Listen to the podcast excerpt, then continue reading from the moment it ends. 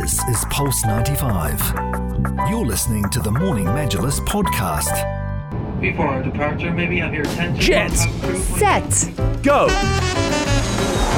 Jet set go. Mapping destinations. You know, it's always a good Morning Majlis show when we kick it off by talking about travel. We love travel here on the show, and I know that a lot of you all out there absolutely love travel as well. And this is some big news regarding G C C countries, because they're set to be planning a single visa system that would really simplify travel within the region, but also have incredible benefits to their economies through boosting tourism. And we know that, you know, not only countries here in the G C C, but the U A E has been doing really well um, post-pandemic, having that rebound in terms of their tourism fact uh, um, uh, figures, and that would only really increase um, regarding this single visa system. But it's been stated that this visa is something that's been on the table for some time, and it's been compl- um, complementing all of the G C C strategies within tourism. And hopefully we are going to be able to see something around a pan-G C C visa, which would allow easier mobility of people within the G C C, meaning that a resident of Saudi Arabia, for instance, could enter U A E and vice versa at ease. And I think that's where we will see the future of G C C tourism as a whole. Yeah, I think what's happened is uh, the uh, the Future Hospitality Summit took place over in mm. the nation's capital, Abu Dhabi, where the U A E Minister of Economy, who spoke to Stephen Saka. Stephen Saka is a presenter on B B C's Hard Talk, and they had a, a live Hard Talk kind of a session uh, during that event, and they discussed all things travel. And that's when they uh, stated the idea of um, the G C C, pan-G C C visa uh, and the working uh, behind it. Now, I, as um, uh, as a U A E resident, I think this would be an amazing thing, because what what's happened is uh, now whenever we have these long weekends, people often like a big getaway. Yeah, uh, they treat it as a, a, a as a must thing to do, that they have to travel. They have to travel for the social media post. They have to travel for a, a little bit of uh, let's say a refreshing break.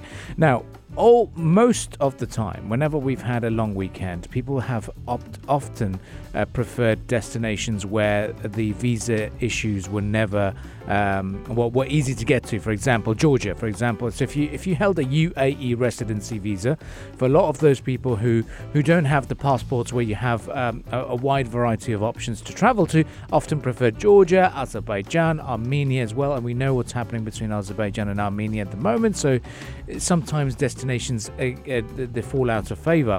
Sri Lanka, due to the economic situation there, was also uh, a destination that people were slightly hesitant to travel to, even though it was a popular destination of choice. But when you introduce something like this, this will encourage people to think, do you know what? I've got Friday off. How about I fly off to Bahrain? It's mm. not going to cost me that much. I'll get a nice hotel by the beach. Yes, the lifestyle and the food options and everything's going to be similar to where I live, but it's a nice welcome break. Oman it's, uh, is also a great example of a beautiful destination. And I think it's very important that when this kind of a, a service is on offer, more and more people will be thinking, why not spend it locally yeah, here? Yeah. And, and the currency difference isn't that massive either. Mm-hmm. So I think this will be a win-win situation for everyone. Yeah, no, I think you've hit the nail on the head there, A K, about when it comes to travel, it's not cheap nowadays. No. And you've kind of got to, or you potentially are limited to where you can go. Um, so making it easier to go to our neighboring nations is so important, um, and making it not only easier, but affordable as well. And it's really in a, a progression that the, not only the U A E, but a lot of the Middle Eastern countries are trying to diversify their economy away from, uh, uh, away from oil. Exactly. Uh, we've in the past been heavily Um, reliant on oil, and we know that this year, especially here in the U A E, have been trying to diversify their economies, not only in other Emirates, but across Sharjah as well. Exactly. I think it's very important that we, we have that, that option of, of promoting this particular mm. sector, because we have so many uh, wonderful uh, treasures to showcase.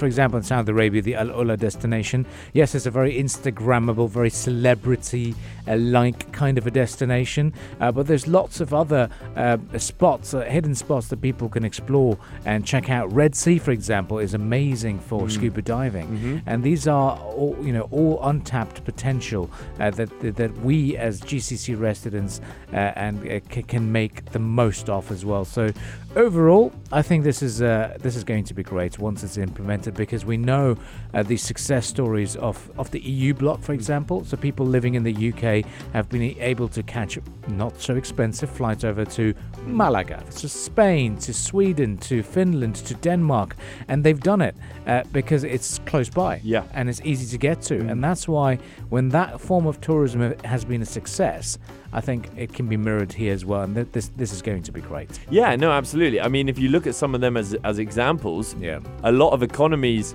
in small towns in Spain actually rely on that uh, influx of U K residents, maybe yeah, the older generation, uh, during the summer, and and it is a big part of their economy.